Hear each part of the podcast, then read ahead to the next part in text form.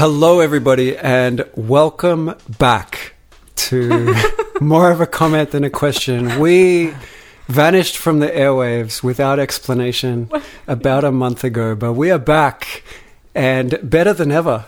Uh, Right. So, yes, uh, who am I? My name is Paul Connor.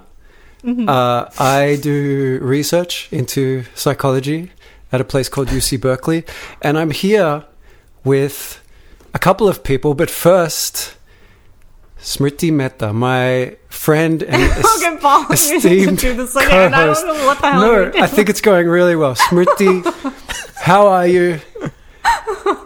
It's been a big week. It's been a big couple of weeks. Like I feel like we haven't done this in a long time. No, But, um, maybe we should explain why. I should explain why because it's really my fault. Yeah, yeah. Explain why. Okay, so dear listeners, I I um a long time ago I made a plan to apply for a grant for a postdoc grant uh, with um, a gentleman at NYU called John Freeman. I looked, I, you know, I looked at it. I put it out of my mind. I had a lot of other stuff to do. I got distracted by applying for real jobs, so assistant professor roles. And then I thought, yeah, I'll, I'll get this done. And then I'll. I thought that the grant application was due November 20.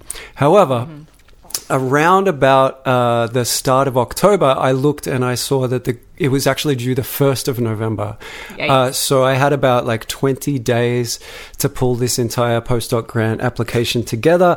So I really had no time to do basically anything else. I've been working on it day and night. I've been staying up, you know, all through the night working on this thing. But Yeah. I got it done. I got it in. That's why you might be able to hear in my voice that I'm quite happy. Um, I mean, also, I guess there's an election that turned out quite well. But yeah, it's uh, I'm now free So from far. that. So I want to apologize, and I also want to send a shout out to our f- our super fan Rachel Ernstoff. So. Rachel, thank you know It's so funny that you mentioned Rachel. Yeah. It is- is so funny.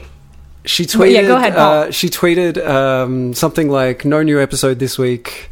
Sad face or something like that, and um, That's so cool. yeah, we're, it so was neat. yeah, just such a, a nice thing. Yeah, Manny, do you want to tell us who Rachel is? So Wait, we haven't even introduced Manny. What's why? Oh, that's right. First things first, right? Okay, Rachel, thank you. Uh, we're back. We came back. We came back mainly for you. Um, Right. And also Daniel Larkins, but we, we knew he would be missing us. He, yeah, yeah. He's I a think psycho fan. Daniel, Daniel's weekends are probably not as fun because because we yeah sorry Daniel, but we're back now. back. Yes. Anyway. so today we're joined by our friend Manny um, Manny Galvan, Manuel Galvan. Did I say it right? That's Manny? fine. Yeah. Manny. Yeah. We're all friends. How, how would you say it? Uh, Manuel's fine. Yeah, that's good. Many, many is better. Anyway, uh, Manny is fine. Ma- Manny's better. Um, so many is a grad student, another social psych grad student at um, the University of Chapel Hill. North Carolina Chapel. North yeah. Carolina, yes. University of North Carolina at Chapel Hill, yes. Um, working with Keith Payne and um, Katie No, uh, Keely Muscatell. Keely Muscatell, yes, yes. Um, yeah, and so many Yeah. know, know each other from Stanford. We worked together um, for a little bit at Stanford. We actually didn't work work together a whole lot, but I think near the end of both our times there, I was like, "Hey, Manny, let's go grab lunch," and we both realized we are interested in IDW, and then Manny introduced me to Ham Saris, Int- which uh, wait, wait. I introduced you to Ham You Saris? introduced oh, me to- Ham Saris. Yes. do you know what Ham Saris is for? No, and I I think we owe our listeners an explanation. Maybe even of the acronym IDW. I don't know if everybody Oh. knows what yeah, that means. intellectual dark web. It's kind of this cadre of uh, of intellectuals who think that their their ideas are too spicy for the average intellectual, and so they tackle uh, topics that most people wouldn't want to tackle. Is their kind of tagline? Right. Yeah, and some people that are in this group is you know people like Sam Harris, Jordan Peterson, Eric, Joe Eric Rogan. and Joe, Ro- Joe Rogan, yes, um, Eric and Brett Weinstein. Um, so some Uh, of those Bari people, Weiss. Bari Weiss, um, exactly. Okay, so Ham Saris, I'm guessing, is some kind of spoof account of Sam Harris or something. So basically, somebody like some nefarious actor out there takes Sam Harris's uh, face, or sorry, his podcast episodes, Yeah. and then cuts them up into being like the opposite, often of what Sam Harris was really saying, where he's just saying the worst things that you can imagine, and it's But it just sounds so. It just sounds so real because Sam Yeah. also just naturally when he talks takes these like weird awkward pauses, Mm-hmm. and so I think it just flow. You can just like chop it up, and it just sounds like oh, like he's actually saying all. The, it's hilarious. All right. Yeah. Well, I'm So we're gonna yeah. try to maybe download some, and I'll put an example here.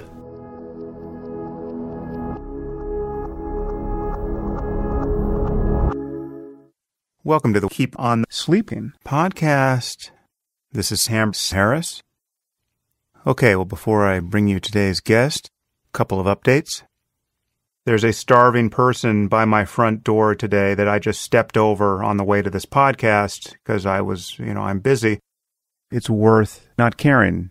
Just do your thing. And you will eventually realize that you can do it happily. But yeah, Smriti, we- we're we're friends by choice. You know, like you said, we didn't work together, so we kind Right. of m- continued to try to hang out with each other. Yeah. and, and Yeah, so we reconnected again SPSP, which was really nice. Paul was also there, and I know you both have similar research interests because you're both interested in you know inequality and racial bias, implicit bias. Um, so you know, this is I'm so good. And I I'm so happy yeah. we're doing this. You're a, yeah, s- a student of my uh, my academic nemesis, my, your nemesis. Keith Payne. yeah, it's true. Um, Oh. I actually, Although just- on that front, I I'm not getting between y'all on this thing. I mean, I, I I'm not really going to talk about implicit bias. It's not my area of research. yeah, really. no, and I, I'm, I totally mean that jokingly. I actually like Keith, and I think he's done awesome research. He's a uh, he's a great guy. on a lot of Yeah. topics, and, And- um, I happen to and you're back disagree and with forth. one one theory of his. Um, Right. but you know that like that doesn't detract from my overall respect for Keith as a researcher. So yes, Mhm. And I think you guys' back and forth has been just so fun to watch. I know you just came out with a response. I haven't read it yet, but Oh, I haven't read that either. I'm looking forward to reading it. Um, I said that like somebody who's missing like a Netflix special or something. yeah. Oh, it's the So- hashtag nerd life. But wait, before we go on to the podcast, tell us about Rachel, Manny. Oh yeah, so Rachel is a uh, Rachel Ernstoff is a fellow grad student. She started uh, the program the same time I did, and we sat right next to each other in the office before when we you know were Oh. able to be in the same office with one another. Right. And so we definitely hit it off really quickly. She's also, I don't think she's all that much into the IDW stuff, but we kind of um, gravitated towards each other because we like to discuss these like Right. more contentious, more controversial issues.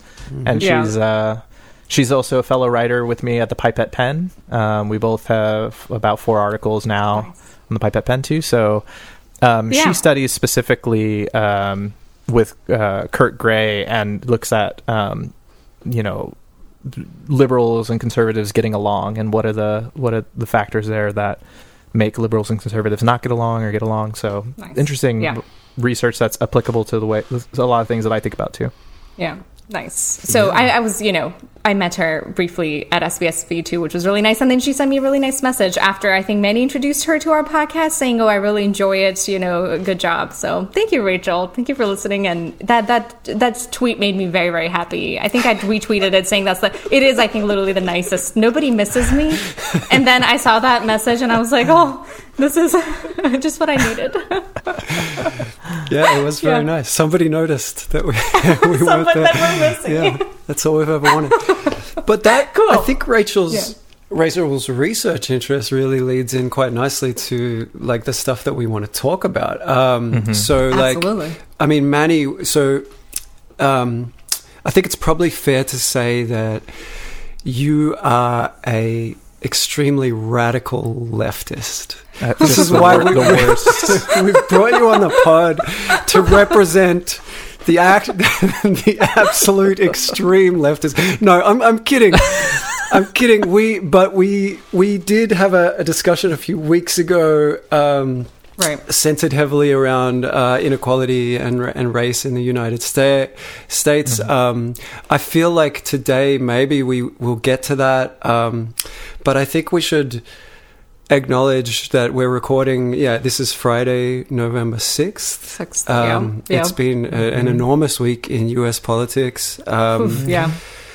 well, you know where where are we where are we at? We it's looking very much like Joe Biden has defeated Don- Donald Trump uh, in the Yeah. election. Donald Trump is kind of making noises about not accepting the result, but nobody's nobody really seems to be buying into it very much at this stage. Like some judge, Yeah. A few quite a few judges have told him, yeah, we Yeah. like we we can't just like stop the election without any evidence. or like, you know, that's not how this thing works. Um, Yeah. Fox News has covered the election, I would say, quite responsibly. That like some talking heads there um, have said some irresponsible things, but for the most part, um, for the most part, America has had been quite surprisingly mature about this all. And it, I, if I had to bet, I guess I would bet that Trump will lose and he will leave office, like not not happily. Um, and he'll to the day he dies, he'll say that he won the election. Um, but it seems like the entire country kind of knows that he didn't, and the entire country pretty much accepts that Joe Biden is probably going to be the next president. So I don't know. Uh, What do you guys entire think? country? Yeah, Well- I'm not sure. I'm not sure about that. You know, I mean, I think I, you're probably right that a 90%. majority. Yeah, a, a maj- what percentage? I said 1890. Oh, but I mean, the, the other the ten percent has guns, so hmm. yeah, and they're There's- showing up at, Yeah. at the mm-hmm. places where the votes are being counted, Yeah. and they're That's you know saying stop counting. Yeah, I haven't I haven't seen any guns in those in the news footage of the protests though. I, I saw a uh, breathless tweet from a researcher I follow. I can't remember his name. He and he said that, uh, oh my god, MSNBC has just said that right wing terrorists have shown up at a polling place in Michigan. And then like I found the news story and I looked and it was like these like old women like with signs it didn't it didn't look nearly as threatening as it as it was made to to sound there and i mean the arizona Yeah, but- protests Oh, I was just gonna say this is like before the election has been called, right? I think Yeah. once it's pretty clear that Joe Biden wins, I, I feel like there's some potential for there to be, like things might get a little, you know, Uh, tricky. Yeah, Like- I, like, there I, are some can't people who will just not that accept. totally. Right, right. Yeah. I, like there are really crazy people, like these QAnon people who are Right, like armed exactly. to the teeth, who may just like go crazy and think this is my moment, right? Like they, yeah, I mean, Trump but, would there are people something, chan- chanting they- "Stop the count!" Right? Stop the count. The, there are Mm-hmm. people chanting that. There's some people like he's been saying this for a long time, right? That these mail-in ballots are fraudulent. Some people, I'm sure, believe him, right? So there's a part of the country that's going to really not accept it as a legitimate election Mm. outcome. Yeah. Yeah, I mean this is the this is the worrisome thing about Trumpism Yeah. in general, right? Yeah. I mean, so and this is the thing I want to get into later, but like there there are issues with conservatism, uh, conservatism, conservatism, um, and then there are I keep doing that conservatism versus conservatism. Either way Um, works. But there, there's issues there, and I think those are important issues. And then there's Trumpism, which is a little more like a step closer to fascism. You know, it's like this like dear leader cult of personality type thing that's going on on the right. So I think that's worrisome. But that is a, that's like a considerable amount of his voters. Like that's not that's millions of people in the United States, um, which is scary. It is scary. Yeah, I guess I. I mean, I agree. I, I'd say like three weeks ago, I was quite worried about the prospect of violence post-election and the election Mhm. being um, disputed. Um, I've just, I'm just finding it hard to be as worried now uh, with with how it's gone. I I don't know. I think I just think that like at a basic level, the whether the president is Joe Biden or Donald Trump, and this is maybe controversial, maybe you disagree with this, but I, I, actually have sort of come to start thinking that, like, in terms of policy, in terms of actual, like, material effects on people's lives, I think the vast majority of the people in the country kind of understand that it doesn't actually affect that life, their life, um, that much, who the president is. Like we've had. No, th- okay. Th- so tell me this: like we've had Donald Trump in office for four years. Mm-hmm. Like, pr- in practical terms, how like other than like having to deal with his bullshit tweets and like the shitty things that he says, like in in terms of policy, how has that actually affected your your lives? So I think like the most obvious example is coronavirus, right? Like he could have done things Yeah. much different on coronavirus. He could have supported mask wearing potentially, and this is like I think you can read experts saying similar things like with with different leadership, we could have had tens of thousands of less people dying from coronavirus. Um, so I think like that it's hard to undersell that point Yeah. that And the I mean, Now- there's so many other say- examples I can give. Sorry, which is like I mean, the trade war has led to I mean, the effect it has had on farmers is huge, right? Right. You have they were tr- what? Well, I said your I said your life. So Oh, but, I mean, but, the, but, the the pandemic example is interesting because but we're not the we're. Not, I mean, what does it matter? like the Even if U.S. it hasn't affected my life Yeah. particularly. There's like Right. you know lots of people out there whose life we're in our ivory affected. tower. Yeah, Yeah, but but like yeah, Yeah, but, like, I the mean- effects on farmers and, and Yeah. industry is a little bit Right, right, but like I mean, most farmers are voting for the guy, uh, so And we can it- I mean- probably probably. take. it affects take- my life in the way that sorry i feel like we're talking over each other a lot you were saying something before i cut you off manny Oh, I was. I think I was going to make a point that probably Paul was getting to a little bit, which is that the pandemic's a specific example. Had the pandemic not happened, I think the the, the argument that Trump being in the White House didn't make that big of a deal. I think the argument um, about Trump being in the White House, uh, in addition to like policy examples like you're bringing up, Smriti, is also like the um, way he's just tainted our political discourse, right? Yeah. And just like made it so that nobody trusts, you know, political discourse anymore, misinformation. It's just hard to tell what's hap- what's true and what's, not true for a lot of people. Um, and I think that it's hard to measure to what extent that that has just damaged the way that the United States um, will operate going forward. On that, I And- totally agree. Like his effect on the culture, and I think you could, you can't prove this, but it's, Yeah. I, I'd say it's unlikely that you know there'd be plots to kidnap the governor of Michigan, say, Right. or this this QAnon thing. Like the effects Right. of the, the just the the poisonous aspect of like, Mm-hmm. you know, treating the press as the enemy. Uh, you know that like just showing that you can just get away with lying. Like you, you Yeah. never have to own up to it. There's no accountability. Like Right. Yeah. I like I am scared of what comes after Trump. Like is is the next leader Joe Arpaio? Or, Like it- is it, it does it just keep going in that direction? Like, um, but I also but just even even concrete things right there's so many things that this government like they've done in terms of pulling out of the paris accord right that has yes. implications for uh, all of Holy us shit. right stuff like whatever they've done in education like the people is, he's appointed to these you know the energy Yeah, thing but- like i mean all of these have implications for our life they do right i'm in education it matters to me what's happening in terms of policy I get it. I get it. Like I'm not saying he hasn't done anything. I guess what I'm saying is like nobody's going to go.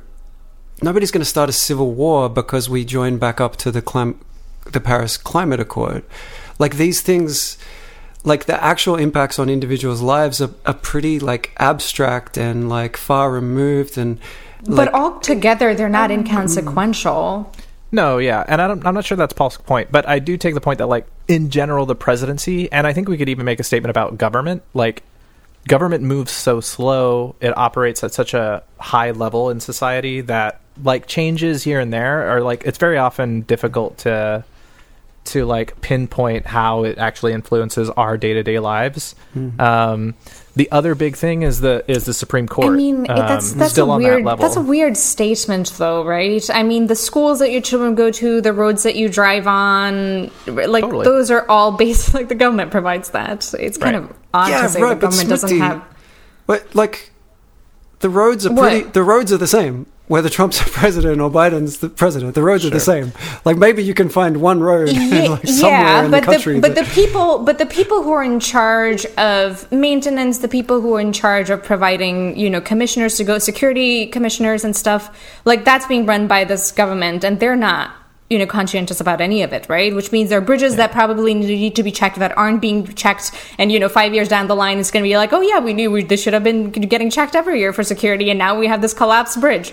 I like it's it's hard to like right? Like the consequences right, of a lot but, of this like- stuff will I think, but my, I mean, my point is like about. I'm talking about the likelihood of civil war, and you're talking about, uh, you know, that there might be a bridge that didn't Right, get maintenance that right. needed to get maintenance. This is this is not going Oh, to start but- a civil war. Like no, point- nobody's it's going to take uh, their AK-47 and go try to kidnap a governor because the bridge didn't get enough maintenance. Like I mean, no. My point was just again, like against your argument that his like him being president hasn't really had an impact on anyone. Yeah. Like, I just don't agree with that. It also depends on the community we're talking about. Like, I come from a Hispanic community, and where I'm from, my hometown, there are people sitting in cages, kids separated from their families. Right.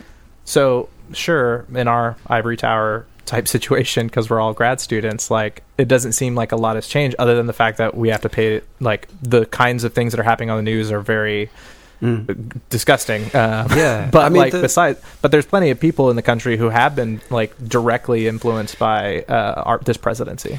This is true, right? Like, so you can definitely, you know, there's like fi 550 kids that they still don't know like where their families are, right? Like, and you can put that on Trump. So that's yeah, okay. This is 550 people. At the same time, like.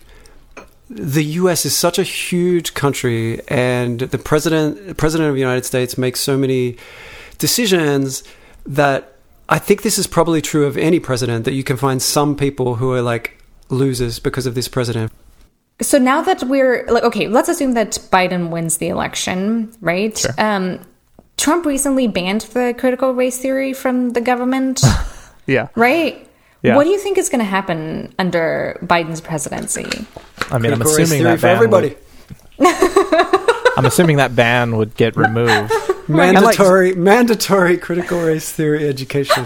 and that's For the thing like the right has been banning and canceling things for decades and Right. we instead focus on the left doing like leftist twitter like doing this like the wokelets on twitter are the big concern but the right's been doing this for a long time trump has been doing it in spades and the example Right. you brought up is like a perfect example of that Yeah, so this is an interesting thing. So when we when we spoke a few weeks ago, um, we spoke about a, a number of things, and then towards the end of the conversation, we got to this quite interesting point. I think um, because Smriti and I, you know, we have this podcast, and we often um, we often end up criticizing mainly like uh, the excesses of the left, right? We don't spend a lot of time criticizing Donald Trump or like conservative people. Like there are there are no conservative people really in our little academic world. And what what we often see is um like people kind of making mistakes or people going a bit too far. Like we you know we talked about people uh, dumping the uh, SATs as a requirement Right, for Berkeley. Right. we've talked about people dumping the GRE we've talked about um, Jessica Krug and this Oh, yeah. this weird thing of white people wanting to be Non-white, African Americans so they can get power in this identity politics game yeah. within within academia. Um, Yeah. But your writing and your focus, Manny, is much more focused on, um, I guess, yeah, critiquing uh, s- racial inequality, critiquing the structures of society that perpetuate racial inequality. And you kind of suggested in our conversation that you think just we're we're wasting not wasting our time, but we're um, focusing on the wrong on the in the wrong area. Or maybe you can you can probably express your opinion better than better than me. yeah. Uh, so um, I think it's perfectly fine. Just to be clear, what my position, I think it's perfectly fine to criticize the left. In fact, like I, I really love this. There's a Noam Chomsky quote out there, which, like, if we're going to talk about a, an academic who's been canceled over and over relentlessly, it's definitely Noam Chomsky. Um, but and he also signed the Harper letter. Um, he he has this quote. So people often ask him like, "Why are you always criticizing the United States? Aren't you a patriot? Don't you care about? Don't you love our country or whatever?" And his response is very is like often, "This is the only country I have control over. th- this is the country I'm a part of, and I can't control how France operates. I can't control how Iraq operates. The only thing I can control, and the, and the thing I have a responsibility over, is America as a voter here, as someone who can influence things here. And I think um, a leftist has a similar uh, statement that they could make about the left. Right? We should criticize the left as leftists because we're part of the left and we can help uh, shape what the left is. Um, and I think in that sense, like I'm, I'm, you know, I criticize the Democratic Party all the time. Like I, you know, I'm very quick to to criticize people on the left. I think though it's important um, for us to think to ad- adequately contextualize um, what we're critiquing and why we're doing it and what we actually think. Because there's plenty of people who are criticizing the left and they don't agree with the project of the left. They don't agree that we need a more equitable society um, that we you know should explore the problems of society and should like develop stronger egalitarian mechanisms that promote welfare. Like there's plenty of people who don't think we should do that. And a lot of those people are critiquing the left with the exact same language that you guys might use um, to critique the left. And y- y- you know it's just it's just about like being nuanced in the critique and kind of always providing the context for where you're like we are doing this critique but let me just be clear that we also agree with this project of like making a more equitable society, bringing a more equitable equitable society to fruition. Um, so I think that's kind of the space I want to get into is like, to what extent is this critique um, unique to the left, um, and also, um, you know, you know, how much worse is it on, on the right? And uh, yeah, so that's kind of I'm hoping we get into some of that today. Here's i mean i feel like okay okay i'm a little confused that we should talk more about this because i feel like you also attack the left to a certain extent and so do we but we attack a different kind of left right? Like you've been pretty outspoken against sam harris who i consider to be on the left right? Sure. i think he would probably like what he wants for the world and what we want for the world i think overlaps a lot. So like I, like i think yeah i'm not sure where that disconnect comes from like we're i feel like we're both attacking like the left but in different ways um Right. right so for example like sam harris came out with that um that podcast about police brutality and like the Mm-hmm. the you know just like the whole conversation around what does the data actually show us when it comes to you know violent police you know police and um interactions with the you know people of this country. And I feel like we've sort of disagreed with a lot of what he said there. And I'm not sure what you think, like where the that disagreement comes from. What, where did my disagreement come from? Yeah, where did your disagreement come from? I mean, I feel feel like he was strawmanning uh, the positions that a lot of people on the left take. So um, I wrote about this on on my blog, um, "The Science of Social Problems." If anybody wants to look into it, um, but basically, We'll, we'll put it in the show notes. Yeah. Cool. Yeah. but basically i argue that he um so he one of his main points in that was to say the black lives matter protest generally he doesn't really narrow it very much. Uh, he just kind of says the black lives matter protests are animated to a large extent by misinformation. And then he basically backs up this claim with the Fryer study. Um, and if you just look into the Fryer study it's not it's not scholarship that the the field has unanimously agreed is the is like the centerpiece of scholarship on policing violence. And it has problems. There's methodological reasons to doubt that it's the end all be all study to answer all the questions we want to know about police violence. And it also says that there are ex- there's excess violence that's non non uh, lethal anyway, and I, I just kind of outline why, you know, that's not the full extent of the critique from BLM. I think the, the critique from BLM that is largely like about systemic racism, um, policing violence being an aspect of that. Um, so, yeah, Yeah. I don't know to what extent we want to get into specifically Sam Harris because I don't, I don't I'm not sure. Like, yeah. Anyway, Yeah, we probably don't. But I guess to me that feels like okay.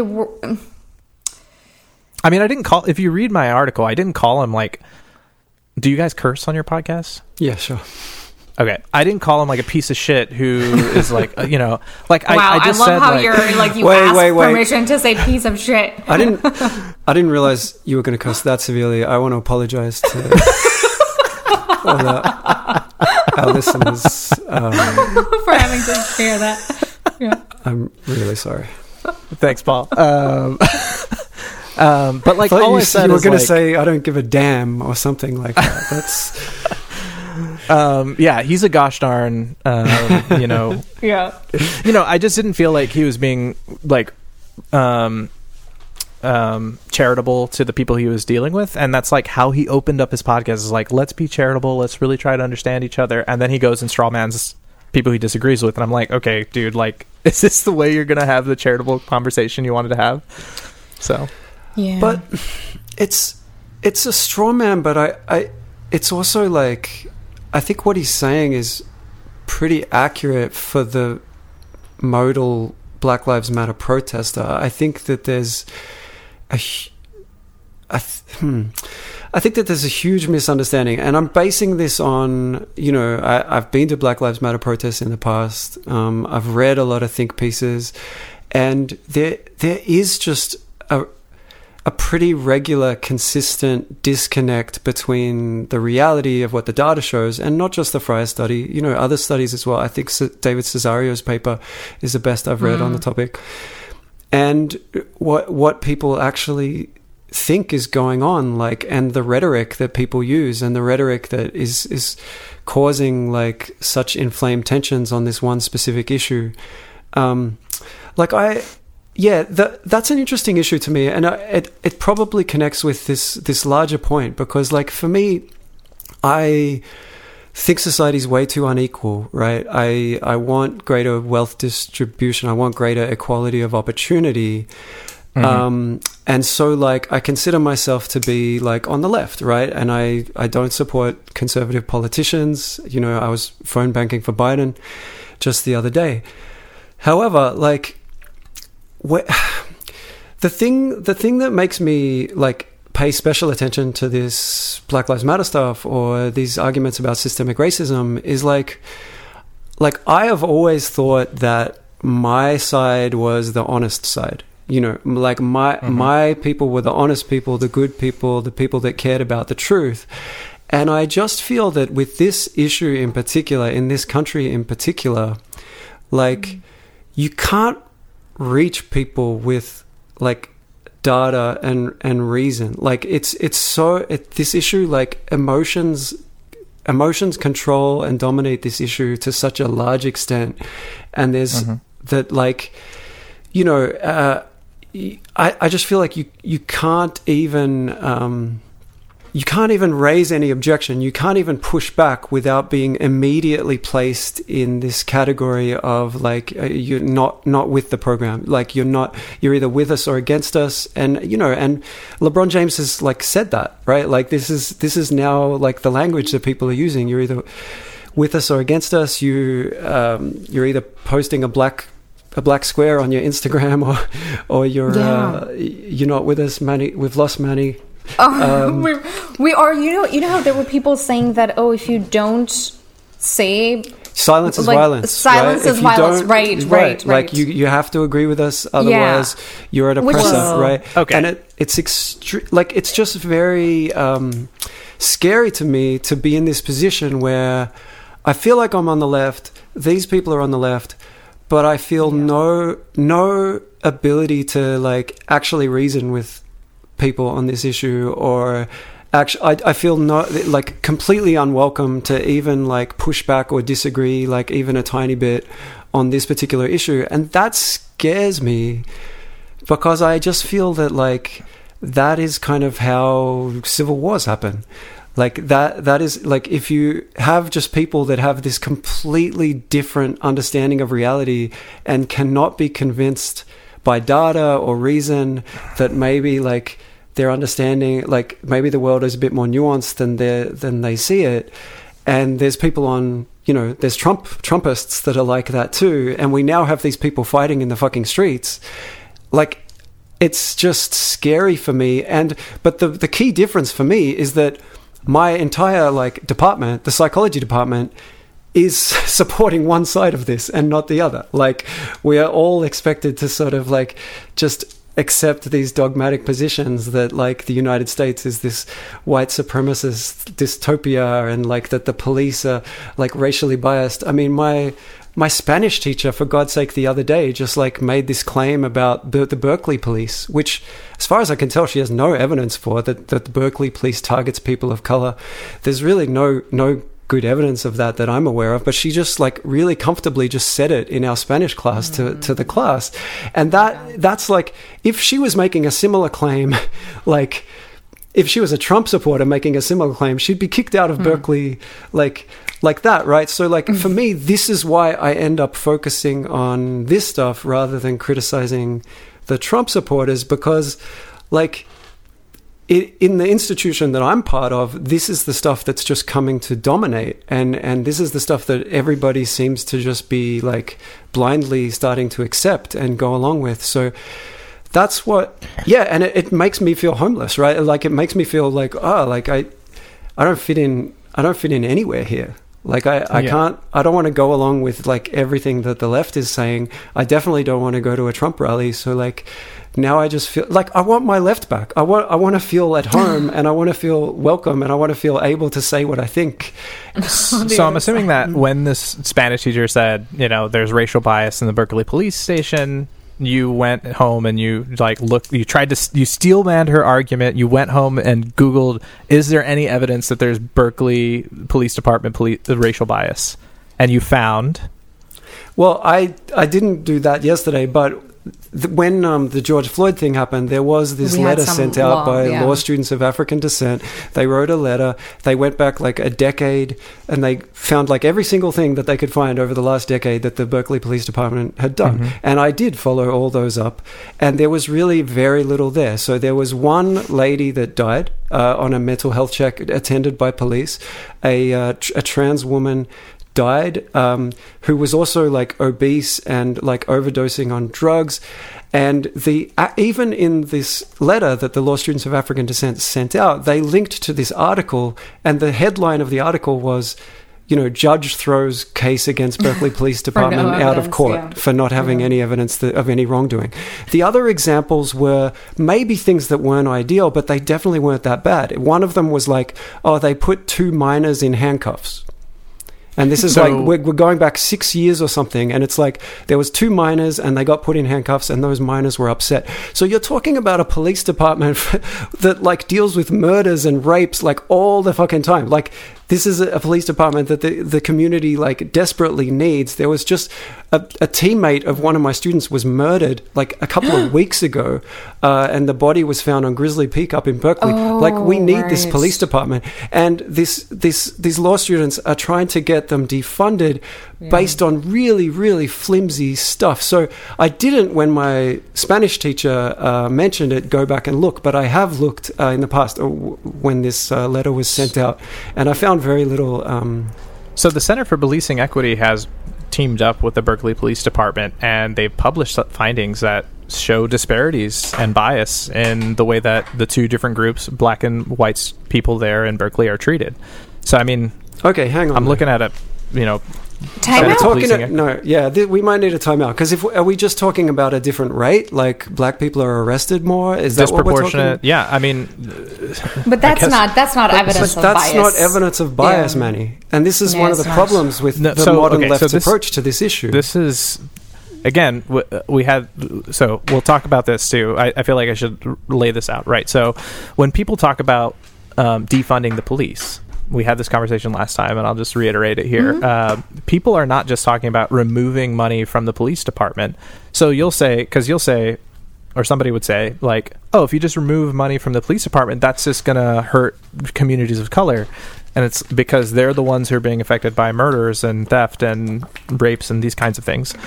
Um, and to some extent that's true if we were just going to remove the funding and do nothing with that money and just like give it to corporations like we do in america all the time then yeah th- it would just lead to a dystopian outcome where people of color can't call the police and there's nobody there. But if you give that money instead what what most advocates for defunding the police or reallocating funds from police to other social services is really like the longer version of defund the police that they mean um, then we're talking about like giving kids somewhere they can go after school. We're talking about having mental health professionals that can be called whenever there's somebody who hasn't having a mental health breakdown that's the kind of thing that those a- uh, advocates are talking about. And so it's a straw man of their position to say, you know, you're just going to take money out of these police departments who are otherwise doing good in these communities of color. It's like, no, that's not what they want to do. And it's not a good representation of what their argument is if, if that's what we're trying to do is to really understand where they're coming from. Um, so I, I, yeah. So to the point about this research on, you know, bias in policing. So what they're saying is, you know these communities are being over policed and you'll say well that's because there's more crime. And they'll say that's why we need to allocate more funds to social services in those communities to to actually lower the rate of crime as opposed to increase the amount of policing. So it, it's a coherent argument but you actually have to follow it to its logical end. Otherwise it seems incoherent if you only follow it to the middle. Okay so uh, but I, I feel like you picked up on like a small part of what I was saying there, um, and I think that yeah, like you, yeah, you can make that argument that oh, you know, like people are people campaigning for defunding the police. They want to, uh, you know, just put money into social services that will prevent the need for police. Or they, and mm-hmm. I think that you know there are some valid arguments there. Like in in Houston, for example, the police are called if there's a stray dog, right? The, that that shouldn't be the police's job. Right. The the police are, are and the, if there's a, for example, a non-violent mental health issue, mm-hmm. um, yeah, showing up uh, with as with armed police is probably not the best thing and could escalate a situation. Or even in and schools, think, they call police uh, in yeah, here like in the U.S., which is just absurd, right? They yeah, call police right. on little children. Right. My point was that these uh, this document that was sent around to our department was not very convincing, right? But nobody, nobody right, said that. Said anything, right? Yeah. Uh, there's no pushback because everybody's so scared of not being mm. on the right side of this issue, or everybody's seen as being like not supporting this issue.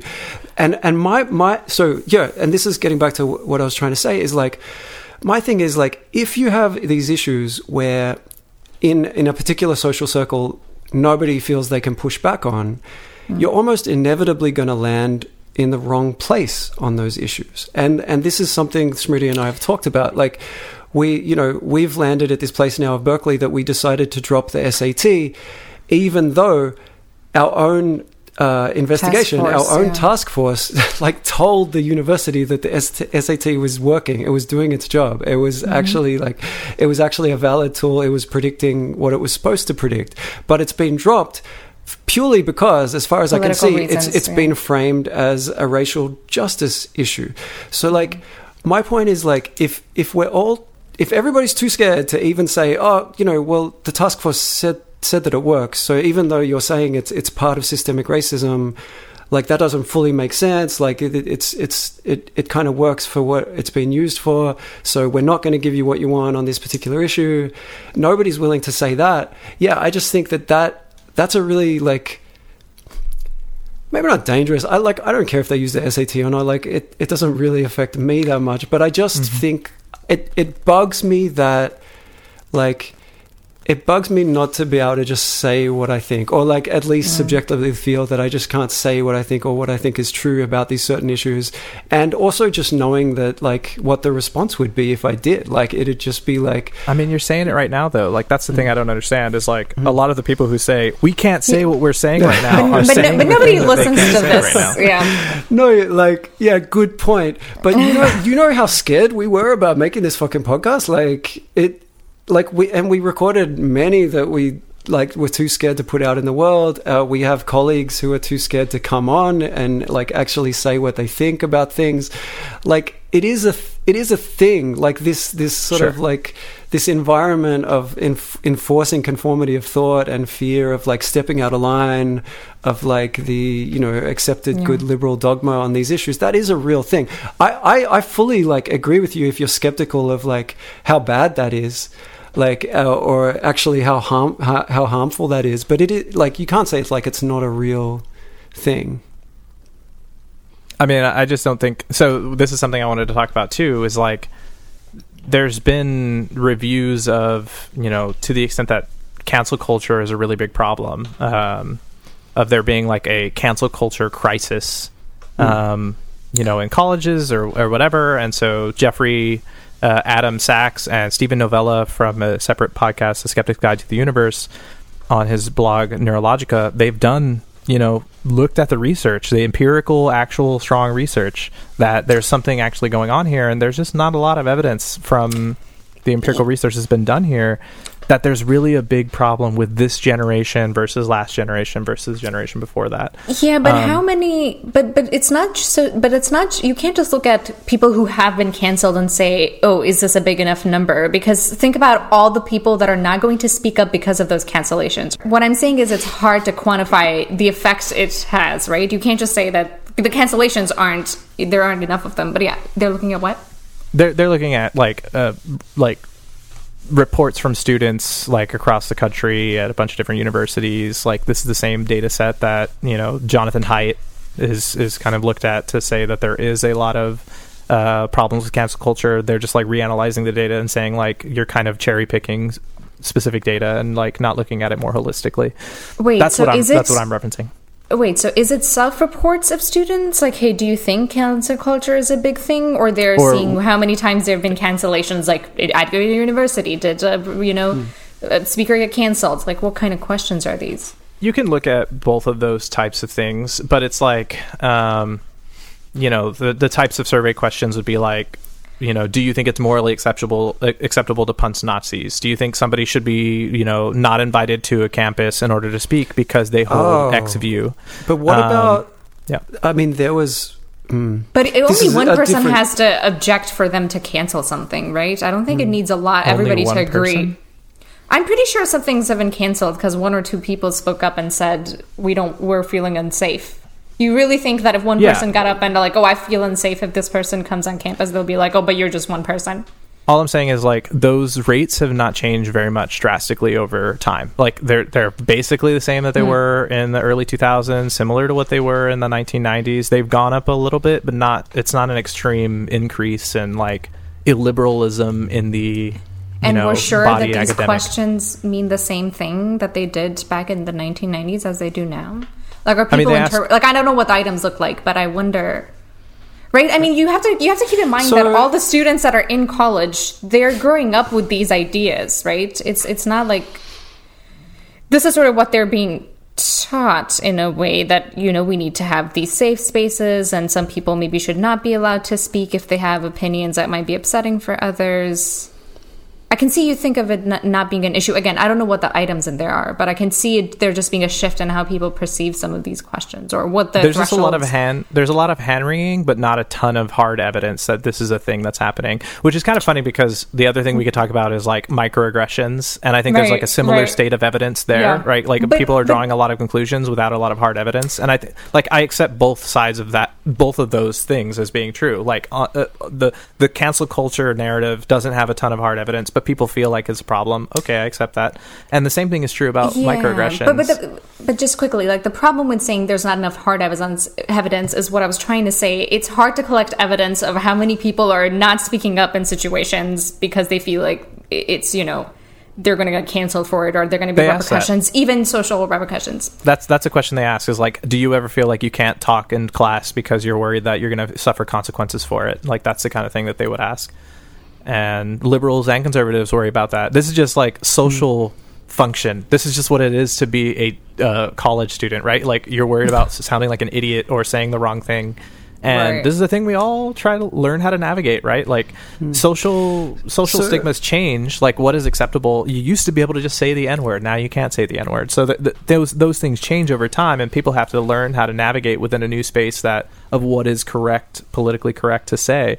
But I, So it just hasn't not changed a ton.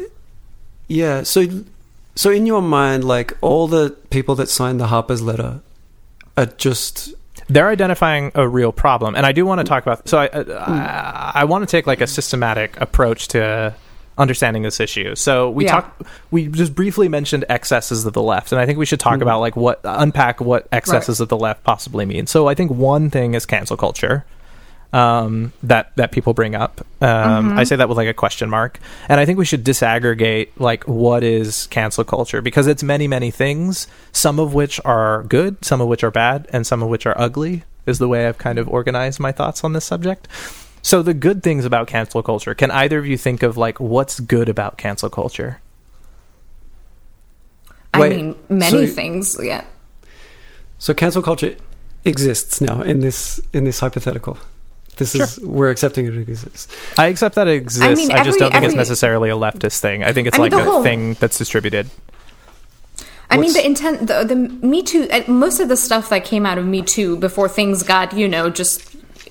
I I thought a lot of that stuff was really Totally. good and important. And well, yeah, people who have been treating others, you know, like shit, um, you know. Yeah, there there was a it. for the longest time throughout human history, right? There's been powerful, connected people that act with impunity because they have power and can do whatever the hell they want, and they they step on people, they sexually assault women because they just can, and they know Yeah. that that they could shut down that woman's career if they want to. So this is this has been a thing that's just always happened. But but then it the- took a wrong turn, right? When they started saying that any any any woman that comes out, we're just going to believe it. Like I think that that just took a wrong turn. Like that was just Sure. a bad idea. Yeah. And so, yeah, so I, I think we should acknowledge that there are good things about Right. Sure, sure. cancellation, Yeah. right? Some people Yeah. are canceled for good reason. Harvey Weinstein was Absolutely. canceled for good reason. Um, Louis C.K. you know, Louis C.K. Good reason was canceled for good reason, but he's coming back. And that's the other thing is like most of these people that are quote unquote canceled, unless they go to prison, they come back, even if they did something objectively terrible. Hang on, hang on, hang on. Mm, But Lou- I mean, what so, Louis C.K. yeah, was what and he did that bad? Like he didn't He he, masturbated in front of his colleagues. No, he asked After he- asking them- He asked if he could masturbate in front of, and the the issue was it, there was this power thing because he was big and famous, and there's this power differential, and like he I got think people. that's He, he like manipulated people into masturbating Well, in front of him. He also masturbated on the phone. I don't know if the person was actually his employee or was just a, a less famous another. I think a less. I think it was like a mostly less, less, famous, famous. com- But but that's but the way like the comedy everybody's scene a less works. famous comedian than Louis C.K. Like, But this is the way the comedy scene true. works. Like there's the ca- the casting couch phenomena. Like and he was relying on he was banking on that ability to be able to manipulate women into being just I don't know if tolerating it's him that's like a whole in that's a oh. whole other issue. Let's stick to Harvey Weinstein. Yeah. but- I mean, okay, it's tricky with Louis C.K. Like, uh, of all the like, I'm not saying what he did was right, but he asked for consent and never touched anybody. I, I think that Are you we know, sure that he you- asked in consent in every case? Because I don't think that it's in every case. But he he never physically assaulted anybody, right? Sure, but If like we- having somebody whip their cock out in front of you and start masturbating and orgasm in front of you, in some cases without consent, seems in problematic case, to me. I don't. I I don't, don't, know. If he did whip his cock out, as you say, and I'm sorry, listeners, again for Manny's language.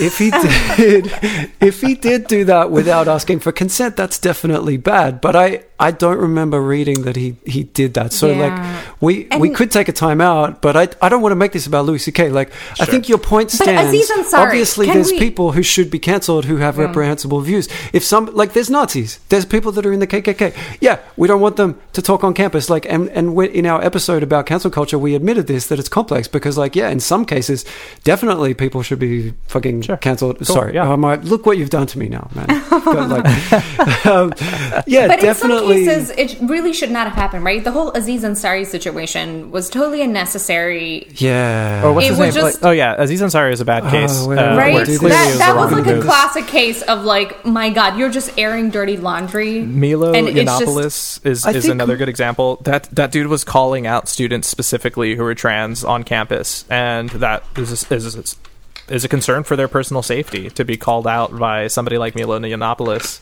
I don't and so know then about he gets that. canceled. I don't know about that. I think he just showed an image of somebody. That, that somebody who was at that university and showed their name. I don't. Yeah, I didn't. But going wasn't back to aware your okay, Anyway, so anyway. we talked about Anyway. what was good about cancel culture. So what, what do you think we is all bad agree and that there are Yeah. some cases of Some good cancel cases, culture. yes. So so then let's talk let's talk about the bad, right? So the bad is is what we often talk about. I think so.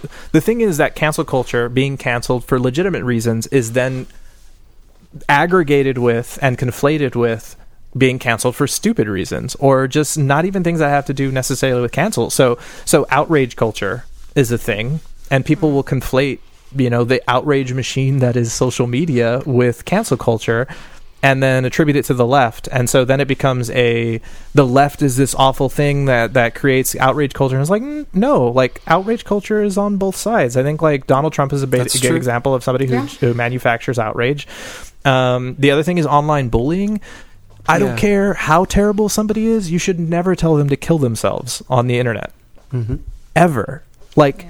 And this is this is just a thing. Like, if a person on the left does it, I'm going to call it out. If a person on the right does it, I'm going to call it out. Like, but this is distinct from the project of like calling out Mm. people who are powerful to be accountable for their actions. I totally agree that the right has its own cancel culture, the left has its own cancel culture. Right. I think that for Smriti and I, we our careers are only threatened really by one of those.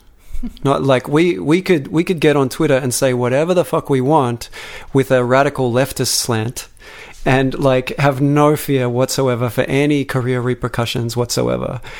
If I got on Twitter and I said like yeah, something like I don't know, I actually think like the cops that shot Jacob Blake, like they had legitimate like concern, legitimate safety concerns because he was not complying with orders and like o- opened the car door and reached inside the car. You know, I, I like I. I don't have evidence for this because I've never been brave enough to like tweet something like that. But I just feel that like I would lose lose followers. I, there'd be people who'd never spoke to me again. It could hurt my job search. Uh, if I teach at a university, some students could find that tweet and try to get me fired. Like it's just it's there's a very there's a total asymmetry in our world between the threat of left cancel culture and the threat of right cancel culture. Is all I'm trying to say. I mean, I accept that there's an asymmetry in academia. Like that's that's not a difficult point for me to just like concede. Yeah, like now if we're going to talk about like larger society, um, doxing from a right wing group and attacks from a right wing group could threaten your life. And there Mm. are cases of people like you know being Oh, yeah. doxed and then being attacked and death threats and all of that, rape threats to women. Yeah. So, I mean, that's No, a thing you're right. too. Um, and and in terms of like who owns the political process, like our president, people who are now in Supreme Court, people who run the Senate, people who are like running for Senate who are QAnon believers. Oh, I know, yeah. So I, I mean, I- I think we just have to context. Again, this is this Hmm. Yeah, goes back to the conversation I- about contextualizing. I, I I agree, man. Like, and I uh, John Jost has talked about this recently on Twitter. Like, there are a lot of things that are symmetrical between right and left, but the like assassinations and the use of violence and hate crimes are not at all. Right. And I I, I do yeah that that's totally true. Um, that um, yeah, it's yeah. Even though like yeah, like Antifas are like a little bit violent. Sure, Uh, but they're not associated they're with not- any murder. That No. no. murder has been attributed to Antifa. No, totally. Although you you know, like you could argue that maybe they were to blame for people that died inside CHAZ up in Seattle, but that's that's that's a reach probably. Yeah. So But like, isn't no, there- I, I isn't agree with you. I totally agree, but I, hmm. There's also Like- a conversation on the left happening about this. So, Hmm. so there's a leftist YouTuber called ContraPoints. I don't know. Are, are there yeah, you- yeah, yeah. I know. Yeah. ContraPoints, Yeah, yeah. ContraPoints d- did a great video about cancel culture. She covered like seven different uh, Mhm. features that she thinks of cancel culture that are really problematic, like the presumption of guilt. We were talking about this earlier, right? Like that somebody is immediately presumed guilty without Right. any investigation or evidence just because somebody made a claim. Like obviously that's problematic. There's problems to mm. that. Um, mm. The idea that it's abstracted, right? So a person mm. misgendered somebody and then they are labeled as transphobic even though they just misgendered somebody one time. I mean, but there's a similar thing, right? So if somebody says I support Antifa, they're labeled as a communist like right away. So is, this happens on both sides. Like all the points that she outlines occur for the left, they occur for the right. Mm. The problem, part of a big part of the problem is that social media is designed to keep you to to keep you part of the their to keep you invested in their attention economy model, right? Like you are supposed to stay engaged and if they want to build engagement, what do they do? They build outrage because outrage drives engagement. And so the the black box, you know, algorithms here are driving us all to like and retweet the thing that is most outrageous, the thing that has the most moralizing language. Um, there's a researcher named Curtis. forgetting his last name. He's a new postdoc at, at in Kurt's Kurt Gray's lab, and he's he's investigating this problem. Right, like people are just interested in tweeting the moralizing, you know, often shitty thing that somebody's saying because that's how these algorithms work. So it's a bit of like the algorithm of human behavior, but it's also the algorithms that are built into these these programs that we're all engaging with for hours at a time every day. Mm. Yeah. Yeah. And that that's a good segue because like this is one thing that I've thought about a lot and really never come up with it like any good answers to is the ongoing political polarization in the United States. It's happening to a lesser degree in in my country in Australia. Like I think I just don't like. I keep hearing that uh, Biden's going to heal the divide, and I and I keep I keep like saying out loud to the TV like how. give me one. Give me one practical thing he's going to do that's going to make the QAnon supporter say, "Oh, you know what? He's not that bad, Biden. Maybe he's not a, a pedophile living on the blood of like child sex slaves." Yeah. Like, Nobody thinks it's- that about Joe I don't. Biden. I just don't see any any way back from this, and that's really scary to me, man. Like uh, the Yeah, I, I've never like I grew up in a very peaceful country. I've like never never really experienced political violence, and I and like definitely in my twenties as an activist, like I, I had this stage like it, I was heavily involved in the Occupy movement, and I was like almost glamorizing political violence. But let me tell you, I don't know. I'm I'm like older now, about to have a kid, and I like when we had the riots after George Floyd mm-hmm. that was like legitimately like upsetting and scary to me. Like Right. to like San Francisco had this curfew. I, I went out a few times past curfew because my dog needed to go for a walk, and like walking past somebody on the street and like just this level of like violence in the atmosphere in the air was just nothing like I've ever like experienced in my life, and it just made me think like, no, I really really care about like having peace and having order. Uh, right.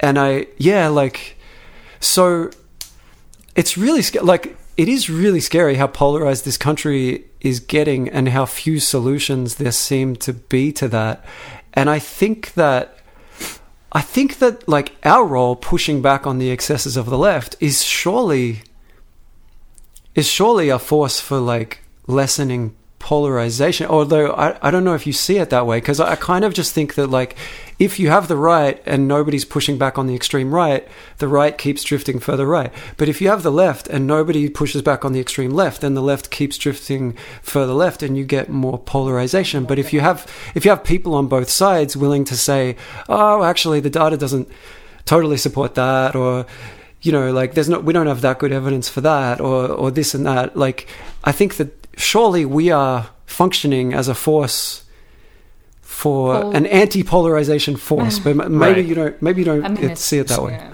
So I do think that there, like I said in the beginning with the Noam Chomsky quote, like I think there's a role for criticizing the left. I just think there's a way to do it and a way to contextualize it. So I, th- that's part of what I was hoping to let's let's talk about that a little bit more. So I think we've done a little bit that about that just on the topic of like cancel culture.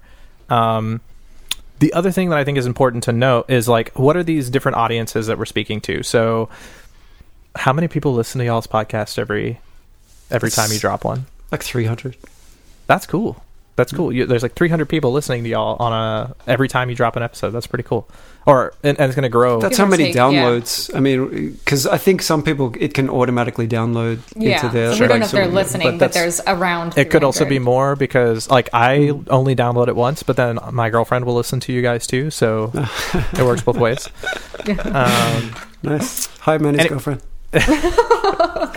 the other thing I was going to say is um, um, one. So you have, if we could just general generalize your audience, right? You have two people, two audiences you're speaking to. One is a person on the left who wants to understand the world better and is willing to criticize their fellow left members um, in order to do that. And I think that that audience is a good audience to speak to, and we we do need to do that. That's an important role, and I think you guys are helping play that role.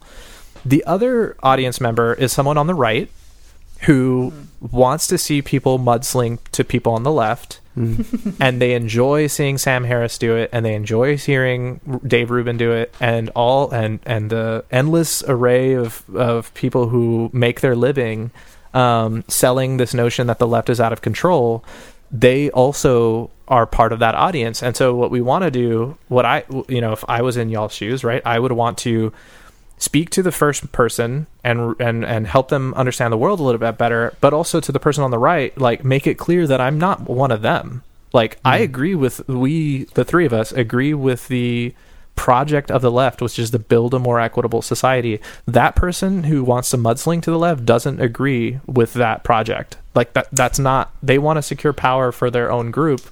For conservatism is not about building equity into society. That's just not their project. I okay.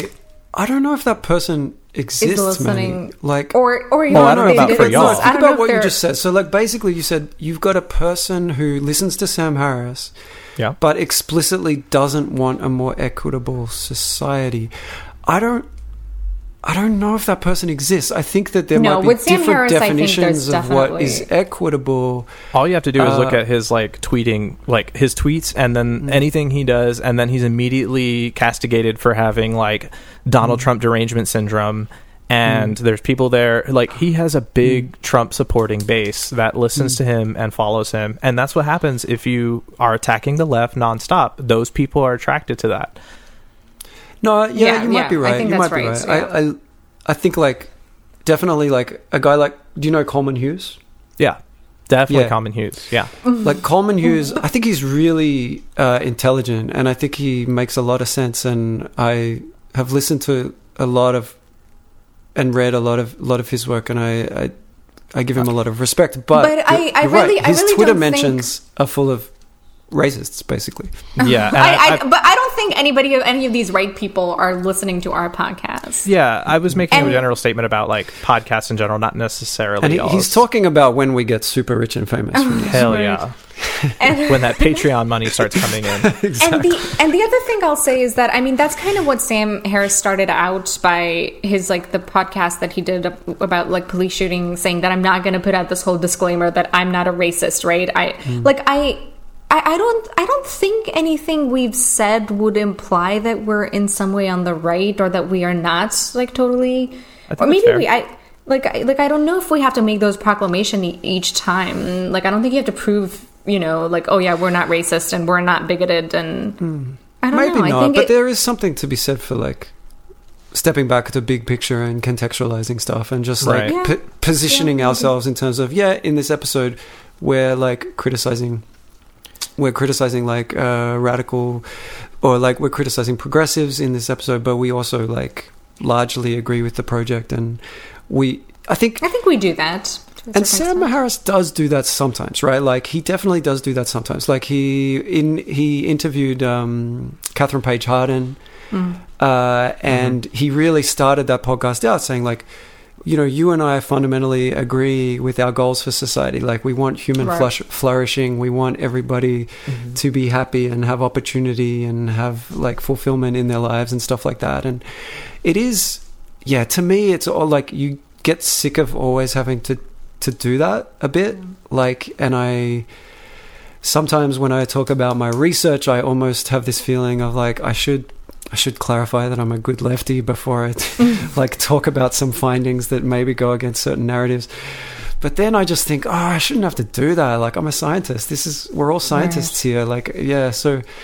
But I guess this is a podcast. This is not a research talk. So Yeah. I Yeah. think yeah, point taken. I, I think there is, yeah, it is important.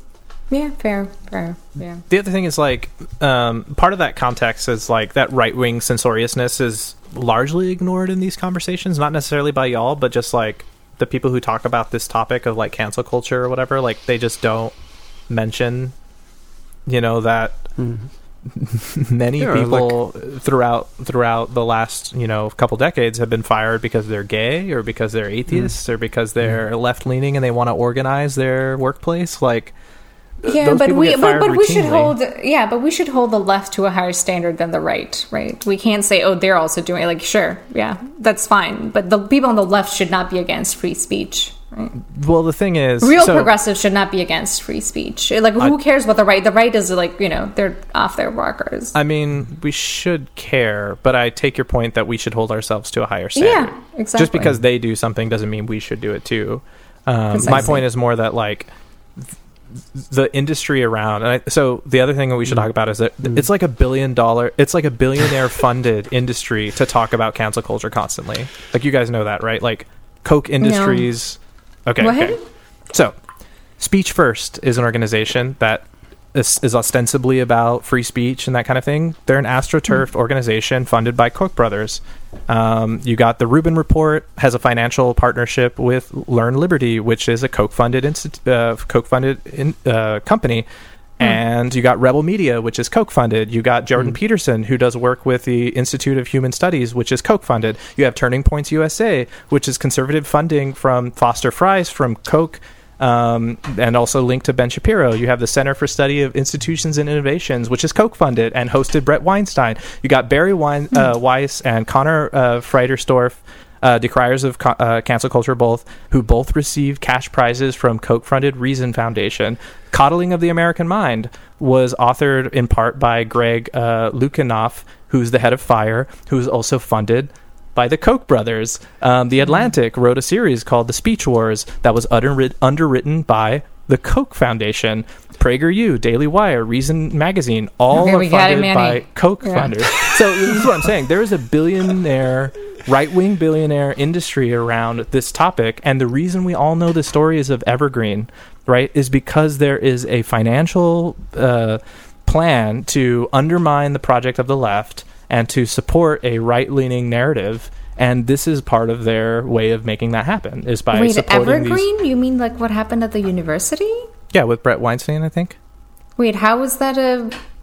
Wait, how, how is that a conspiracy? Wait, what's happening? It's not a conspiracy. it's just it's just like these small events that otherwise we would not be talking about because they're not big news. It's just a handful of students who got out of hand one night, which happens on every college campus all around the country all the time. Usually, invo- alcohol's involved, right? And we don't hear about it, but we all know about it because there's a right wing industry around telling us all about Mm-hmm. how crazy the left is in the United States, and it's just like if you Wait, follow but what the money. happened? Yeah. What happened there was not that some students got drunk or something. What happened at Evergreen was that they wanted white people to not show up to campus one day, right? They wanted people to not come to campus at all.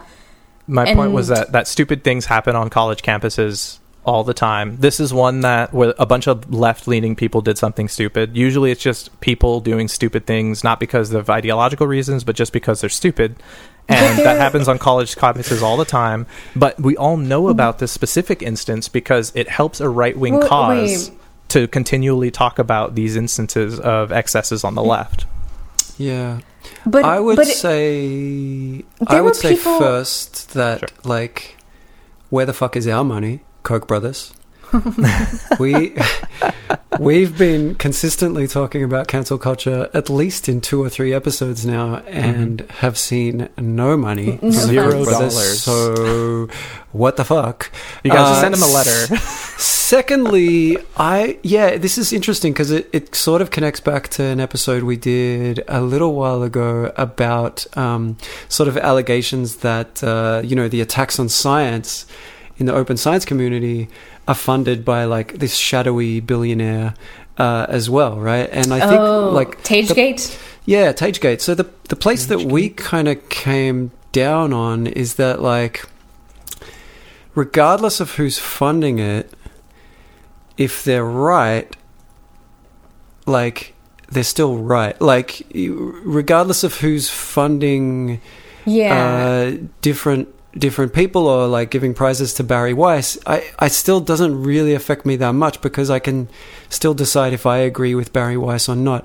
Like mm. I I do get where you're coming from though, like and it does make me think, wait, wait, am I just like playing into the hands of like is this ultimately am I hurting the left ultimately by doing this, by criticizing the left? Because they obviously think you that- are. yeah, they think I am. Like that's the goal, right? Is like, Right. ah, the, I've I've detected this weakness of the left that there's Yeah. like crazy people in uh, gender studies departments in universities, and we need to just be constantly highlighting the crazy shit that the craziest people on the left do. Right. Yeah. Which is what the Daily Wire does, which is what like What- exactly, right, Right. exactly, and But some it's of also that what shit left wing is media does crazy. to the right. But like, and their their their idea is like, ah, like this will hurt the left. The more this stuff gets publicized, the more it gets talked about, and maybe that's true. I also just think like, as part of the left, we we want to be calling out the crazy stuff on the left to improve the left. Sure. Right, like Yeah. uh, so, like there's a very difficult balancing act there. Totally. I feel, but I, I do like. I take your point. Like following the money. If the Koch brothers think that this kind of stuff is going to ultimately hurt the the project of the left, then maybe that's true. I guess I don't know. Like, because I mean, just like you said, there's not good, strong, hard evidence that, um, like, cancel culture. And I guess this this connects nicely to your tweet about Sam Harris, right? So you tweeted, Sam Harris tweeted that, oh, these election results prove that Oh, yeah. uh, there's a cost. There's a cost to wokeism, right? And Yeah. you tweeted something that I agree with, which is basically this take is evidence free, right? Right. But it's also relatively evidence free, I would say, to to say people like Bari Weiss are hurting the left at the ballot box. Um, or people, I mean, I guess James Lindsay, at least, there's one vote we lost because James Lindsay himself decided to vote for Trump, and I'm For sure Trump. For sure. a lot of his followers did as well. But I, Mhm. yeah, like I'm not certain there's that much evidence that us doing this kind of thing actually does hurt the overall Yeah. support Just of the to be left that clear, much I'm not saying y'all. I, I'm not.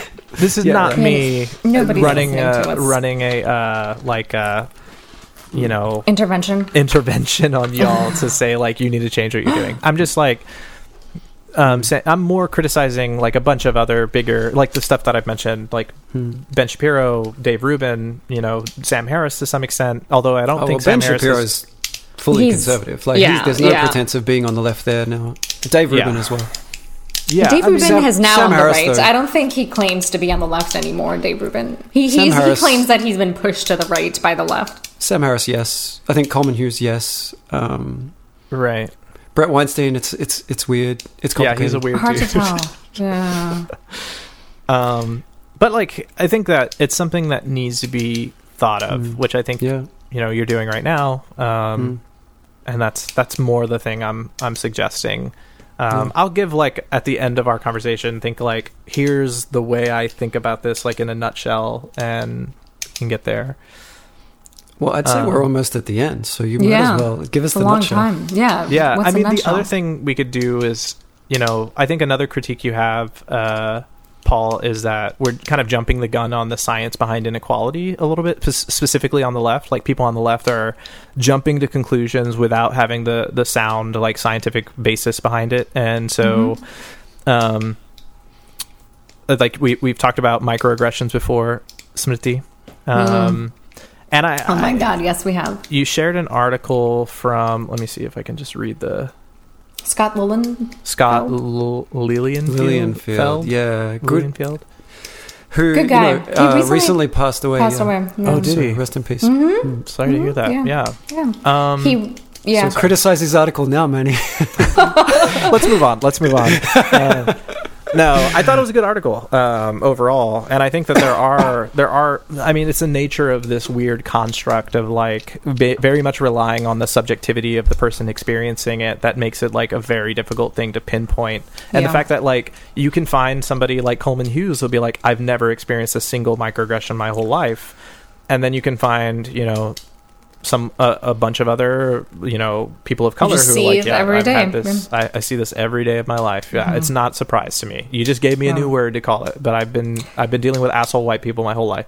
So so I think like that makes it hard. I totally recognize like I think most of his criticisms are on point. Like yeah this is a weird thing. I mean Yeah. it's funny how he used the the term uh, in the eye of the beholder in the thing. And I think like there's a similar analogy to beauty, right? And beauty and ugliness, right? Like mm-hmm. this is we it's hard to conceptualize like is this beautiful? Why is it beautiful? It's not just beautiful because it's a objectively beautiful thing. It's also beautiful because you think it is. You know, that's why you know the term beauty is in the eye of the beholder.